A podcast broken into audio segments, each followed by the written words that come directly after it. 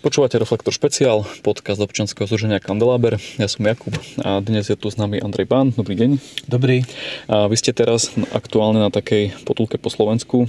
Sledujete aktuálne nálady ľudí pred voľbami. A aká je emocia, ako to vnímate? Aké aké je no, Slovensko? No, to som sa ja došiel spýtať vás. no tak aké sú nálady? No ja mám tu smolu alebo šťastie, že keď chodím obvykle pred voľbami, po krajine a minule som bol pred 4 rokmi tiež na takej veľkej ceste v roku 2016 pred voľbami na strednom Slovensku, tak sa väčšinou vrátim s tým, že aj prekvapujúce názory alebo prognózy, ktoré mám, sa obvykle naplnia. Minule to bolo s tým, že v prieskumoch dva týždne, čo bolo možné, ako posledný termín boli Kotlebovci a Kolár sme rodina niekde okolo 2-3%. Ja som sa vtedy vrátil zo Stredného Slovenska, že budú v parlamente, čo sa teda žiaľ stalo. Ale teraz sú tie nálady veľmi zmetené. Takže keď to mám jedným slovom definovať, tak ľudia sú aj otrávení z tej situácie, nahnevaní, čo môže bohužiaľ prospievať extrémistickým stranám, najmä Kotlebovi, alebo aj Harabinovi tu na východe. Zároveň je tu ale veľmi silná emocia, že už by mala skončiť vláda Smeru a SNS, takže verím, že tá demokratická opozícia tie voľby e, vyhrá v zmysle, že zostavia vlastne budúcu vládu. Máte opäť nejaký taký typ e, nečakaný ako Ja, viete čo, nečakaný typ nemám. Myslím, že už je to pomaly očakávaný typ. A, a to nehovorím teraz len kvôli východu, ale kvôli efektu snehovej gule, že teraz keď sa v tých nezverejnených prieskumoch dotiahlo Oliano a Igor Matovič na rozdiel necelého 1%, že sú v podstate druhý za smerom čím dúfam nespácham nejaký trestný čin, keď to hovorím, tak e, si myslím, že ten efekt snehovej gule spôsobí, že už ľudia mu to dajú vo väčšom, vo väčšom vlastne počte tie hlasy tomu Matovičovi a že vyhra voľby, to si myslím. A druhý, e, Druhý je, že Kotleba nebude mať toľko, koľko mal v tých prieskumoch, ale že bude mať stále akože dvojciferný výsledok. Uh-huh. Čítal som eh, prednedávnom rozhovor s pánom Slosierikom mm. z agentúry Focus mm. a on spomínal, že, že na Slovensku stále je zhruba 1,2-3 milióna voličov, ktorí volia permanentne tú vládu silnej ruky. Mm-hmm. Myslíte si, že sa to niekedy zmení? Lebo zatiaľ sa to len tak prelievalo? No, keď to zoberieme tak, že kto volil Mečiara v 90. rokoch a kto volí ostatných 12 rokov Smer, teda Ficov Smer donedávna, dnes už teda je tým lídrom skôr niekto iný Pelegrini a Fico sa skrýva, respektíve nechodí ani na mítingy. Tak keď si to zoberieme, že akí ľudia to sú alebo boli, tak to boli do veľkej miery aj dôchodcovia.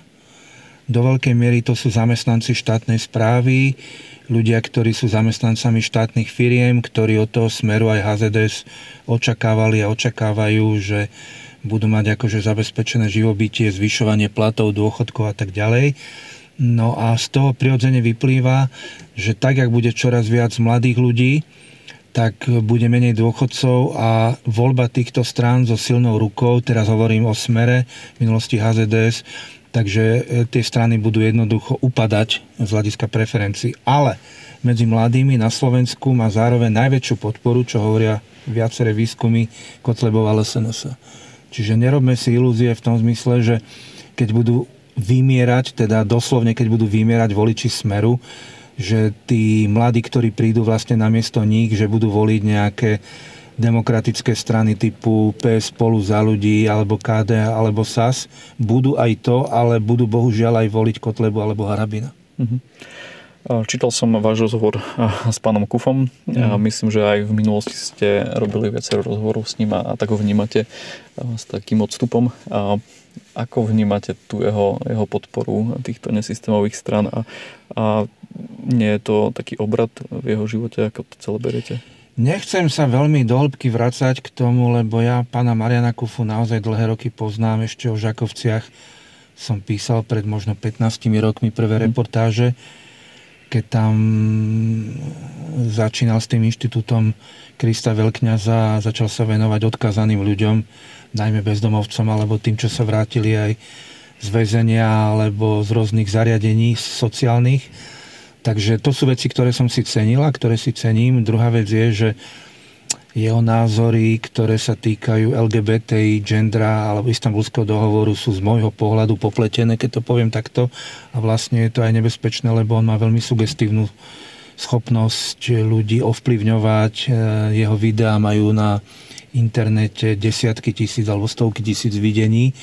Čiže on je tým človekom, ktorý má veľký vplyv na ľudí a e, myslím si, že on má v sebe aj trošku taký mesiášsky komplex, že vlastne sa cíti ako spasiteľ ľudí a no, pre mňa je to v zlom aj v dobrom vlastne rozporúplná osobnosť. Totiž ľudia ako je Kotleba Mazurek alebo Mizik by pre mňa neboli vlastne partnermi na rozhovor, lebo nevidím na nich nič rozporúplné, sú to pre mňa jednoznačne negatívne postavy.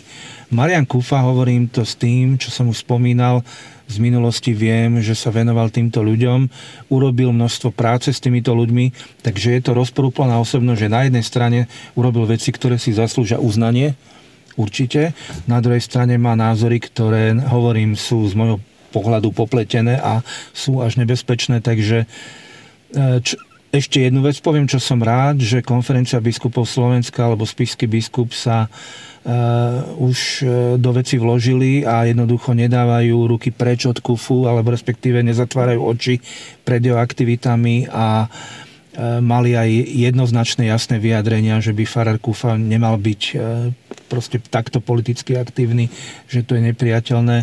Druhá vec je, čo si on z toho robí. No, minule, keď bolo zhromaždenie v Bratislave, tak nešiel, keď ho to požiadal spísky biskup, ale do budúcnosti neviem, čo on mm-hmm. bude robiť. Posledná otázka je tak, že máme teda pár dní pred voľbami, atmosféra je taká, aká je. A prežívate vy osobne aj, aj z niečoho radosť? Alebo je to len taká No, sú, vymyslíte radosť aj v súvislosti s voľbami? S voľbami, alebo je tak osobne?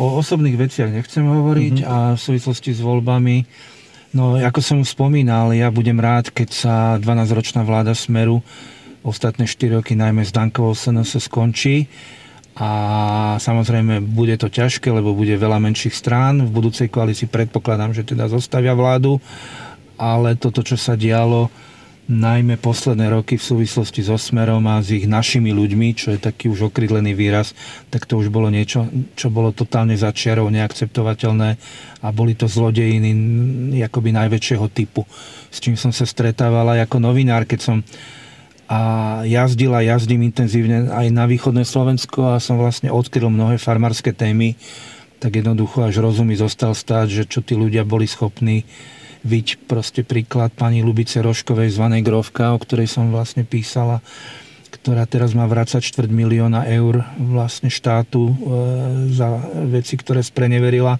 alebo kde neoprávne neužívala, alebo brala dotácie, takže tá radosť bude e, v sobotu o 10. večer, keď naskočia tie výsledky volieb, alebo to je jediné relevantné a keď uvidím naozaj, že ten smer skončil.